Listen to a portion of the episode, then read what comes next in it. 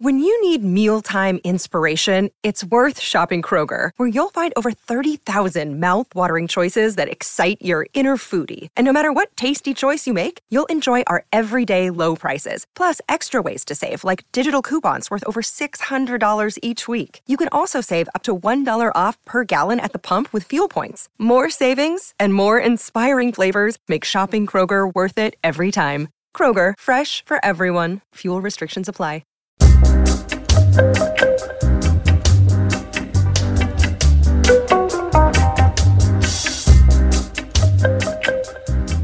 Okay, first podcast from the Toronto location of the Green Room. Our first guest, and I'm so excited about this. Uh, can't believe we got him in studio. I've been bugging you for weeks, actually, about this.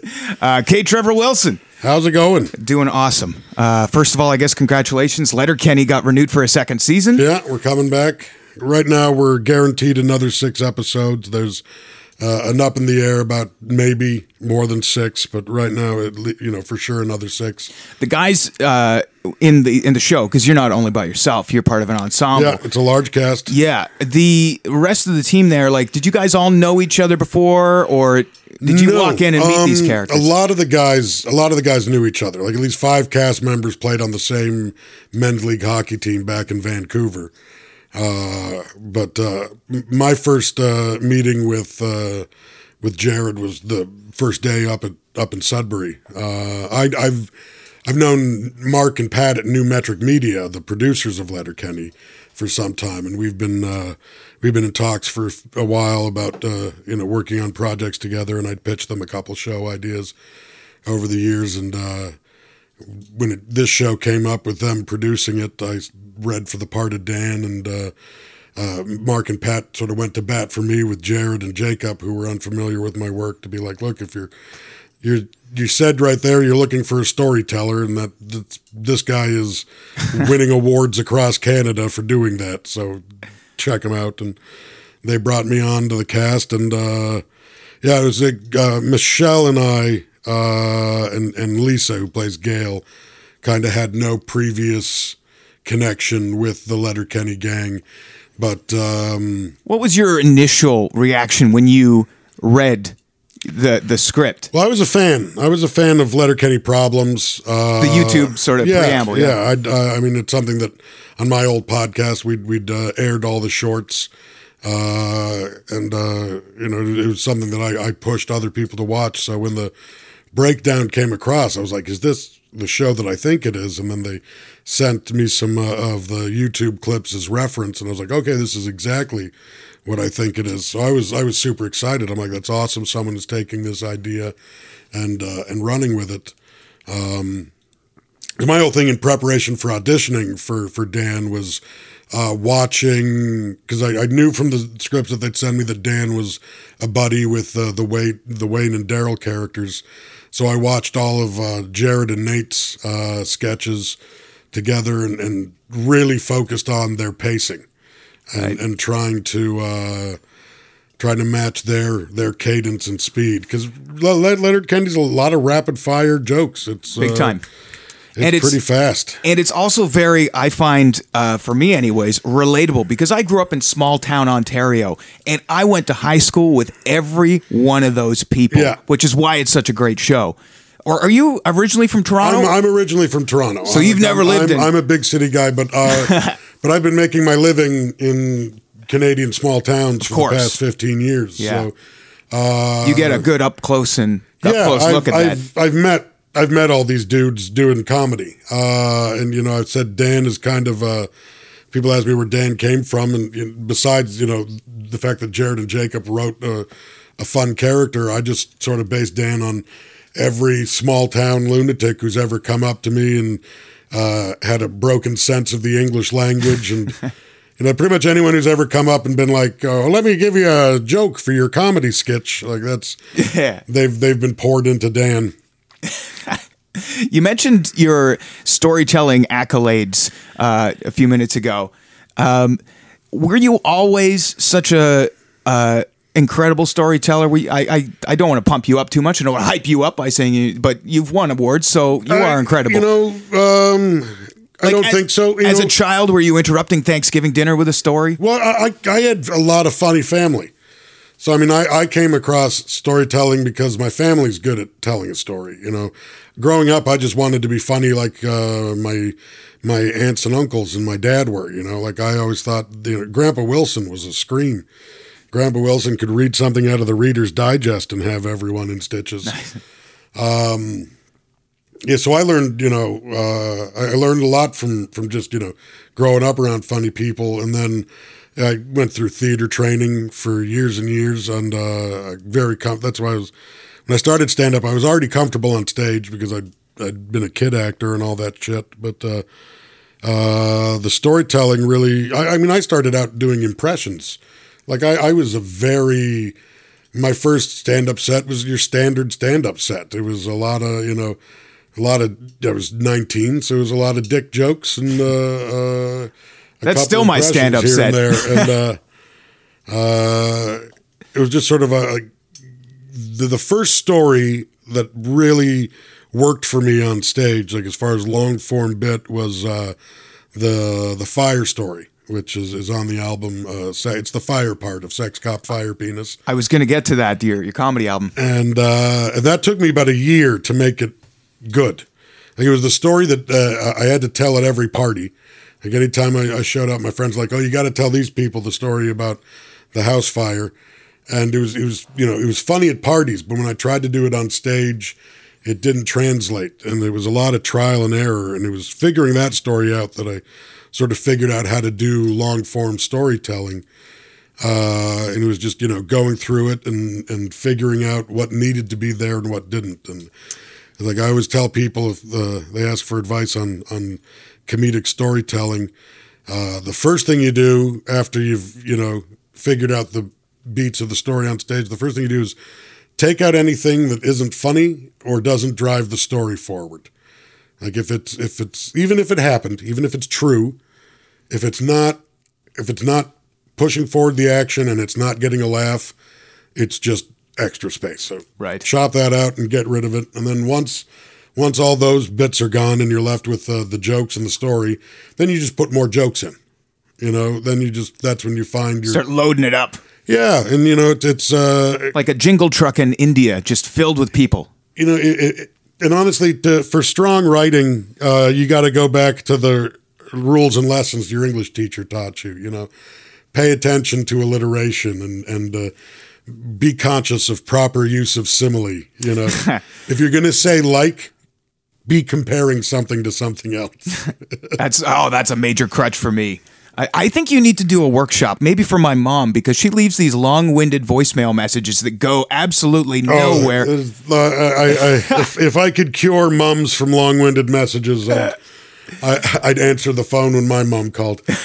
maybe, you know, maybe there is an ending to the story, but the voicemail cuts her off, so I never even actually get Yeah. to find out unless I call her back, which may be part of actually her plan. When I My mom will it. ask me if she's told me a story before, and I'll say yes, and that won't stop her. No, it just means that you're, you. She's going to elaborate further because you have the basic details. uh, the comedy album you mentioned, Sex Cop, Fire Penis. Yep. Uh, when was it? 2014. So it was a couple of years ago. Um, well, I mean, it, it came out uh, not this past uh, September, but the September before. yeah. Okay. So yeah, uh, we recorded it uh, between JFL and JFL 42. The original uh, title of the album was Between Festivals because I recorded it uh, directly in between the two Just for Laughs in Kingston, which is Right. physically between the two Just for Laughs. And uh, uh, and then someone said "Oh, that's a douchey title, so I changed it to Sex Cop Fire Penis uh, because that's pretty much what the album's about. It's compelling. People want to listen to the. They have to find out. They want to know it, and especially the way it's it's spelt because I had it set up as a name. It's Sex Cop is one word, Fire Penis is one word. Yeah. First, last. Yeah, it's like a weird stripper name. I'm Sex Cop Fire Penis. comedy albums seems to be a lost art almost. You don't see a lot of Like when I was in high school, Adam Sandler comedy albums. I believe Denis Leary. You know, I'm, I'm thinking about all these comedy records. I or I guess CDs that I used to Oh, I listen don't. I don't think it's so much that the comedy album is disappearing, but the physical album is disappearing. Maybe that's it. Um, like I, I don't even have physical copies of Sex Cop Fire Penis. So I couldn't get a copy on vinyl. No, no. I mean, uh, you know, we, we joke about putting out, you know, limited edition prints and shit, but it's a it's, it's a comedy record. Most people, most people I find listen to the album on Spotify or Pandora, anyways, these days. Uh, but I like when we when we recorded the album, there was the question, you know, do we want to do a round of CD printing? And it was like, well, that's that's just more money. Uh, it's just another expense And it's CDs that you got to cart around to Yeah. every comedy gig and, And- try and hawk them on people. and I like I I, I really hated dragging around like you know because we used to sell the the comedy records uh, uh, present CD and we'd do the tours and we'd bring a ca- a case of uh, records with us and mean that it, it's using up someone's carry on spot or you're paying extra to to ship it out there and it, and you know it's uh, it'd be one thing if like you know if you could get there and there'd be a whole stack of printed albums, great. But the fact that I got to cart them everywhere with me, it's just it's just a whole other pain in the ass that you don't want to deal with. Just, Yeah. Just go online, buy it there. They'll send me the money when it's all worthwhile. Streams on Spotify, you said? Yeah, And it's on, uh, I got it on iTunes. That's Yeah. how I do my music and, and purchasing. iTunes uh, is the the main way of doing it. I've, I've seen it on Amazon as well. Uh, uh, and iTunes is like I mean that's just where you send everybody for for music and That's the new if standard. have if you don't have iTunes, what are you doing? That's the new Sam the Record Man. Yeah, Being new to Toronto, like I say, this is our first episode here from the Toronto Green Room. Uh, I one of the first stories after I got to town was um, uh, the Sam the Sam the Record Man is uh, the the big sign. They're going to renovate that whole sign. It, growing up in Toronto, was that an iconic piece of Toronto for you? like my big memory of Sam the Record Man is they tried to sue my friend's high school band. No. Uh, my friend had a band called Laughing Sam's Dice, and uh, they got a they got a letter from lawyers representing Sam the Record Man who felt their use of Sam infringed on their copyright of Sam, and uh, it was like it was like a sixteen year old kid being filed a cease and desist uh, because a, a record store thought they were the only place that. So I, I really couldn't give a shit when they closed. Uh, my whole thing was fuck these guys. You tried to sue teenagers. People don't forget that shit. over the name Sam. Get fucked. my my friend actually used to stage protests. He uh, he took his band down and they pulled out signs and uh, protest in front of Sam. And uh, yeah, the lawyers were pretty quick to repeal their uh, decision because it was like, hey, why is this uh, giant record store bullying a garage band from Etobicoke? Speaking of lawsuit bullies, similar situation. Metallica uh, sued a London, Ontario Metallica tribute band. I think, I, I don't quote me on this, but I think because the font in their logo was too close to actually Metallica's font Yeah, or no- something ridiculous. Metallica has uh, become the most disappointing rock and roll band, uh, I think, ever. Uh, if it wasn't them suing Napster, I understand protecting your royalties. As an artist, you understand I yeah. understand it because there's a business side to it, and that's how you make your money. And you know, but uh, th- then when they put out the uh, the documentary where they all went to group therapy together. It is just like, oh, you know, oh, the millionaires can't get along. it's not a good way to endear yourself to your fan base. They're in therapy crying over what? Like who took the last beer out of the fridge on the bus? Like I don't understand what there is to complain about. And it's, it's getting to the point that when the pop acts are more rock and roll than the. Yeah, Miley Cyrus, Vice magazine did a piece on Miley Cyrus and said Miley is more punk rock than punk rock right now. And you know what? I couldn't. I read the article, I read the arguments that they made, and I couldn't debate it. I said, yeah, she is. She is. The, rappers are the new rock stars. Like back in the 70s, you had Jimmy Page throwing television sets out of a hotel window out onto the streets of New York. Well, there's just not that many rock bands out there. Let's, I mean, let's be honest. Who's name a famous rock band that's not the Foo Fighters right now? I did a blog on the Green Room uh, website um, and talked about when the Foo Fighters announced they were going on hiatus. I said uh, uh, that this is they're the last real rock band out there, and without them, is rock going to survive? Because they're the only ones, and no wonder they need a hiatus. They've been waving the flag for the last five years. The only rock band touring, selling out stadiums, releasing records. Yeah, I mean, uh, and, and you know, that's the one thing is like putting out new material, you know, because you can go see classic rock. Rush just announced they're retired from touring. Neil Peart uh, is uh, got uh, severe arthritis and uh, can't uh, do the tour schedule. ACDC's anymore. falling apart. Brian Johnson Yeah. can't sing because he blew out his eardrum. And then uh, Phil Rudd, the drummer, is I think he's a meth head. I think he, they had to kick him out of the band. 'cause Didn't someone try to hire a hitman? he AC/DC? tried to hire a hitman against someone for slandering him over meth, and then he got arrested for meth possession. It, I, there's a lot of different storylines there. it's hard to follow, uh, and it's over in Australia too. I can't understand the stories to the accent sometimes. So there's that, and then uh, Eagles of Death Metal are still pretty bad, badass. you still have the Chili Peppers. Um, yeah, They, you know, yeah. they've got a new album coming out. They're going on tour, but I just feel like the Chili Peppers are distracted. Flea's hobby is uh, is beekeeping now. I- I- this is a legit thing. He keeps bees, which would make a great reality TV show. Flea's bees. I'm just saying. But Dave Grohl's hobby is. Oh, we're on hiatus. I'm going to start seven other bands with other people and create more music. Like that's rock and roll. That's what rock and roll is. And I worry for for the state of music in general, just without the genre and without Dave Grohl doing his thing. Uh, not only a stand-up comedian, uh, not only in uh, the TV show Letterkenny, which you can check out on Crave TV, but I heard, and I tried IMDBing this, but I couldn't find it, that you were in as a child a, a child actor in uh, Goosebumps. Those are two episodes of Goosebumps. Really? Yeah, it should be on my IMDb. we better write them. I might be listed as just Trevor Wilson. Oh, maybe, those yeah. episodes. Uh, you know, I did uh, two episodes, uh, Haunted Mask Part Two, which uh, you'll never see me in. My name shows up in the credits, and that's the only time I got uh, cut out of the actual episode, but I still get paid when it's aired. And uh, then That's a I good did, gig. Uh, then I did uh, my best friends Invisible a couple years later. They brought me back. Played bullies in both episodes. I mean, that was a uh, you know in the '90s in Toronto they had uh, Goosebumps and Are You Afraid of the Dark shooting out of Right. Toronto. So I mean, pretty much every kid actor uh, working had to do uh, a round.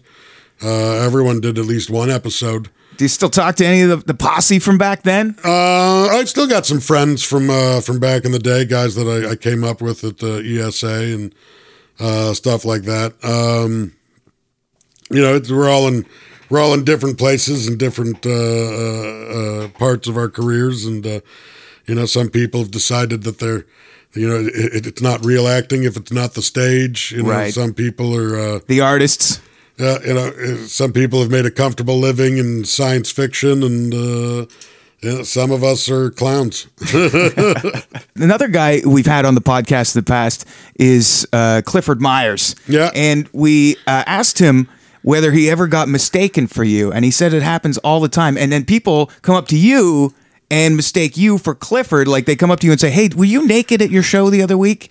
And It hasn't happened in a while, uh, but well, Clifford hasn't been getting naked lately. but the, the, you know, I, I find I find anyone uh, if if you're heavy set and bearded, for some reason, people just lump you. out. Like the number of people over the years who've told me I look exactly like Zach Galifianakis. I have a beard, yeah.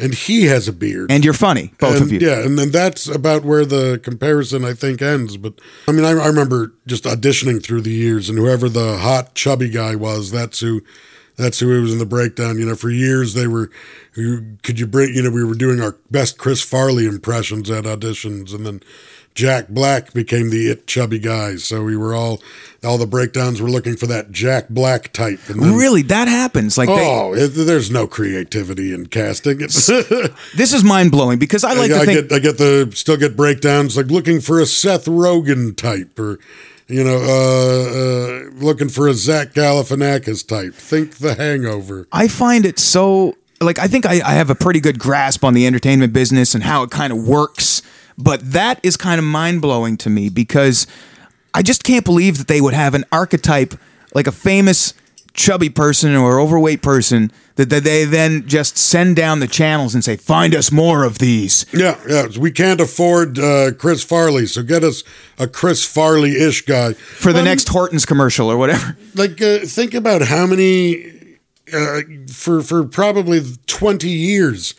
The only uh, accent you've heard in a commercial is some guy doing a bad Scottish accent. That's what you think it sounds like. And uh, I mean that started, you know, with uh, I- like that started with SNL, I think, with and, and uh, a bit with uh, uh, Mike Myers doing the Scottish voices, Right. And then you know, and then it was everywhere. And I, you know, I really thought the Scottish accent was finally going to die off when they found out the Keats guy was a pedophile. But for years after, it's like, you know, they tell you they don't want you to do a Scottish accent, but probably bring a Scottish accent. Like I've, auditioned, you know, for a hundred things where they're looking for a, uh, a hilarious accent and they, they're pretending that they don't want it to be Scottish, but that's all that they know. But can you do a Scottish accent?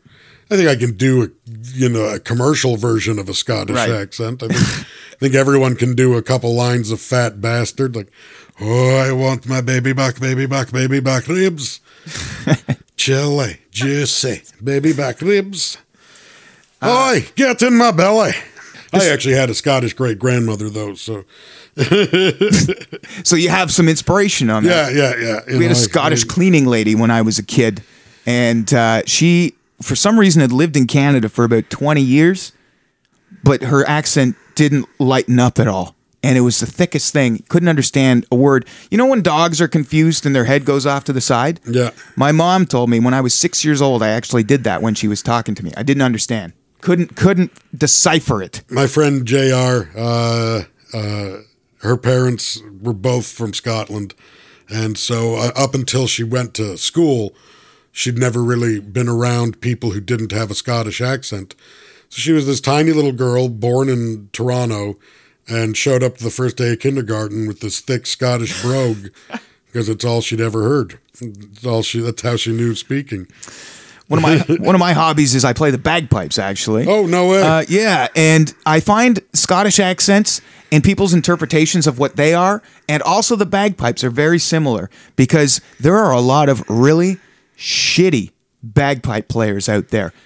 Horrific. If they got up in front of a crowd and played with the same acumen, any other instrument that people could like physically recognize, like if they got up and played a guitar or a violin or a, a cello or something Yeah. like that, uh, with the acumen that they play the bagpipes, they would get booed off the stage. Nay, they would be lynched in the street. But because of the bagpipes, nobody understands what they're supposed to sound like. Yeah, yeah. half half the population, even if you play it really well, it sounds awful. We have this uh, volcano vaporizer here in the green room. Do you want to give it a shot? I think we should. It's right. only fair. All right, it's not exactly. It's 420 somewhere, right? A little break.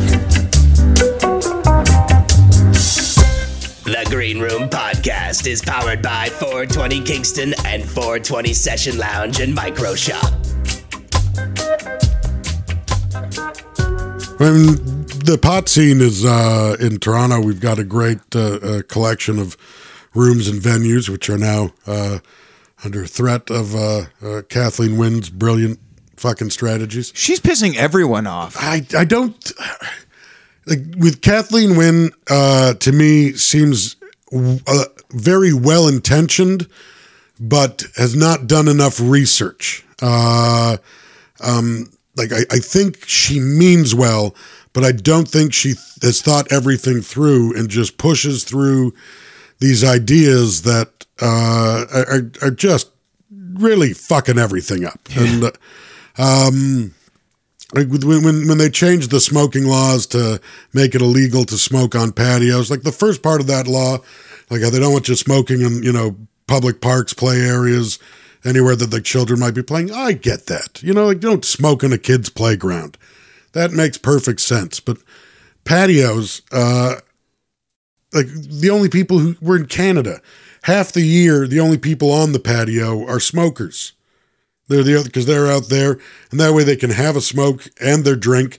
The bars want them on the patio because they know that they can see them, and they're not walking away.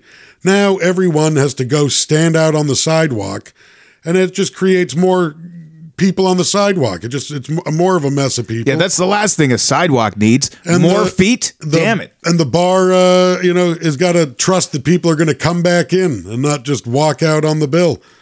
Uh, I just, I don't think it was well thought out. Like I'm just imagining the summer and what the Black Bull is going to look like. That patio is for smoking, and now it's just going to be everybody lining that tiny stretch of sidewalk. Uh, and yeah, with this lumping uh, vaping in with e-cigs and, and cigarettes, like, you can't you can't call people's medicine the same as uh, smoking cigarettes. Uh, Whatever. It's going to be legal soon, anyways. I don't care what Kathleen has to say. I'm more concerned about what Justin's up to. Look at Colorado jobs and infrastructure. I think they even gave their citizens a rebate uh, because they had too much money. And and some of the banks still won't uh, allow the the weed shops to open up accounts.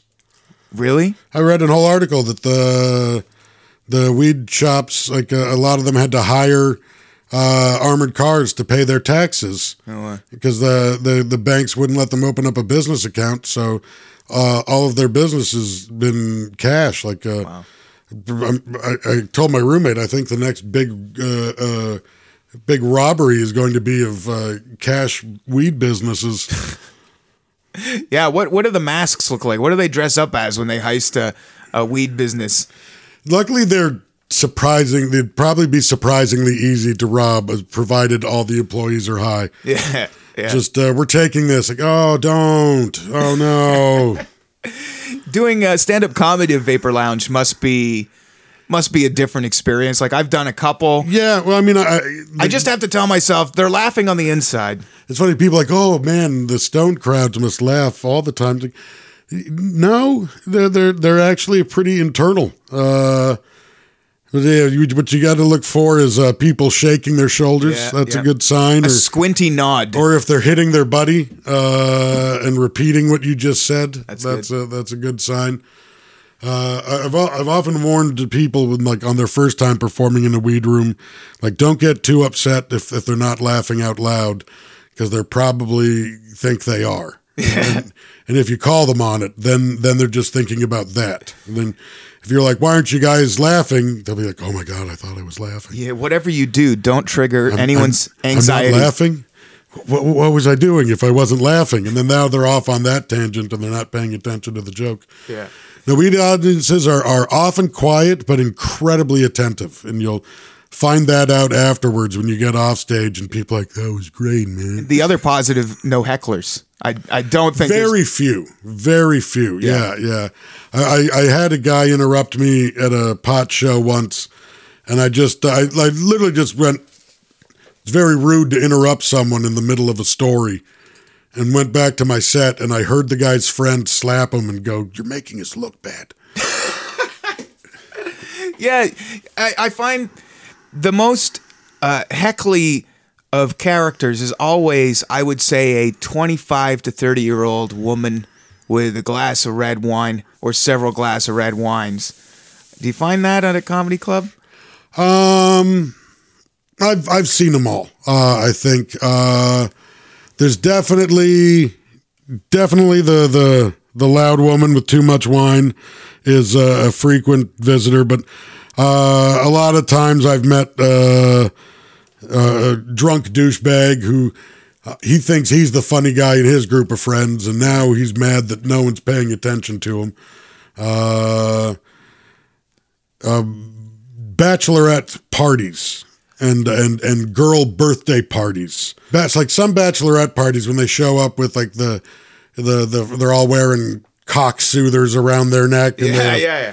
crowns made out of cocks and a giant chocolate cock cake and uh It writes itself, There's actually. there's a, uh, Ron White put it best, like uh, with a bachelorette party, they don't need you to have a good time. yeah.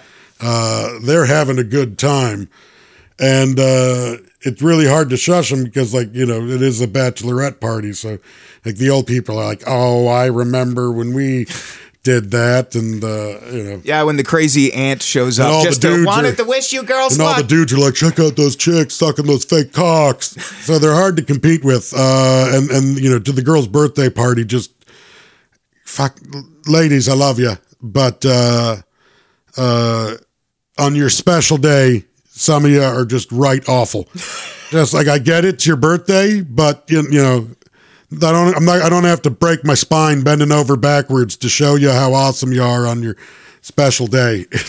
all you did was not die. That's that's all you did. You know how hard it is to, how easy it is to not die. Old people do it all the time. Before uh, K Trev uh, departs the green room, uh, we wanted to get him to. I, I just want you know. I want to hear you one day uh, read a book on tape. Oh yeah, For some reason, we could have some fun with that. Yeah.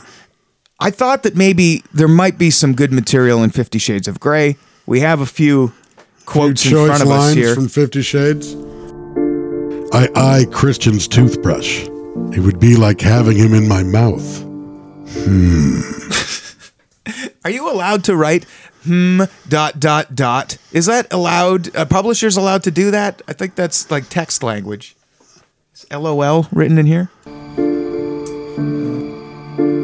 He steps out of his Converse shoes and reaches down and takes his socks off individually.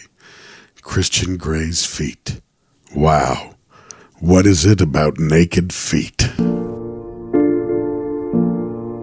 You know, this is written for uh, housewives. Uh, now I know what all of the fuss is about. Two orgasms coming apart at the seams like the spin cycle on a washing machine. Wow. she writes wow with a period. I'm sorry, but if you're not exclaiming wow, you're being sarcastic. He's hard and soft all at once, like steel encased in velvet, and surprisingly tasty. You know what? I kind of actually know what that it's about. I actually know that. Have you ever blown one soft? Have You ever done that? What? Have you ever blown one soft? Have you ever reached fruition while only like kind of semi there? Uh, no, I can't say that I have. When I, am when I'm wearing a rubber, it's an uphill battle just to Oh yeah, yeah. just to get there. kind of like that. Soft and hard all at once. Steel encased in velvet. I relate to that line actually. You know what? That's going to stand up in the in the annals of uh, literary history. Steel, steel wrapped in velvet. Kate Trevor Wilson, thank you so much for uh, being here in the green room. Thanks for having me, bud. Our inaugural episode here from Toronto, and uh, excited to glad I could uh, glad I could break the cherry here. and uh, excited to uh, be part of the city. Hopefully, we'll get to do some comedy together at some Hopefully, point. man. Hopefully. Talking to uh, Barry Taylor, Comedy Records. Good but, man. Good maybe, man, Barry Maybe getting Taylor. on some shows.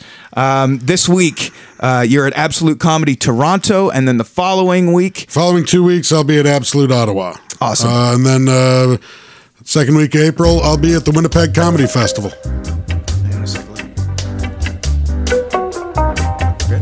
Thanks, bud. That was awesome. That was great, dude.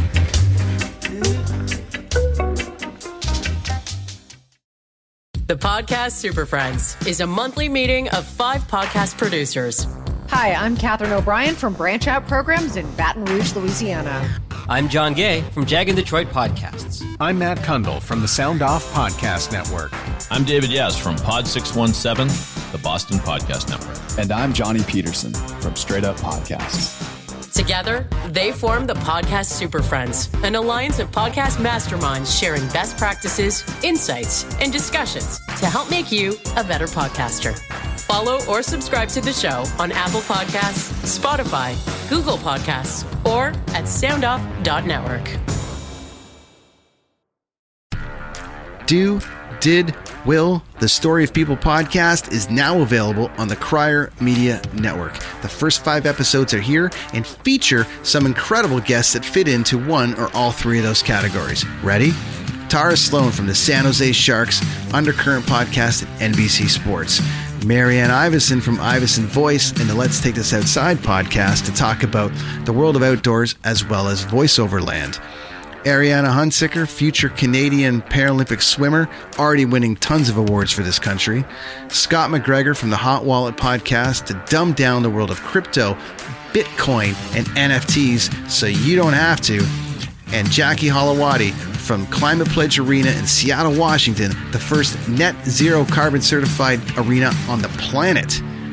Wherever you get your pods, wherever you watch your pods, and on the Crier Media Network.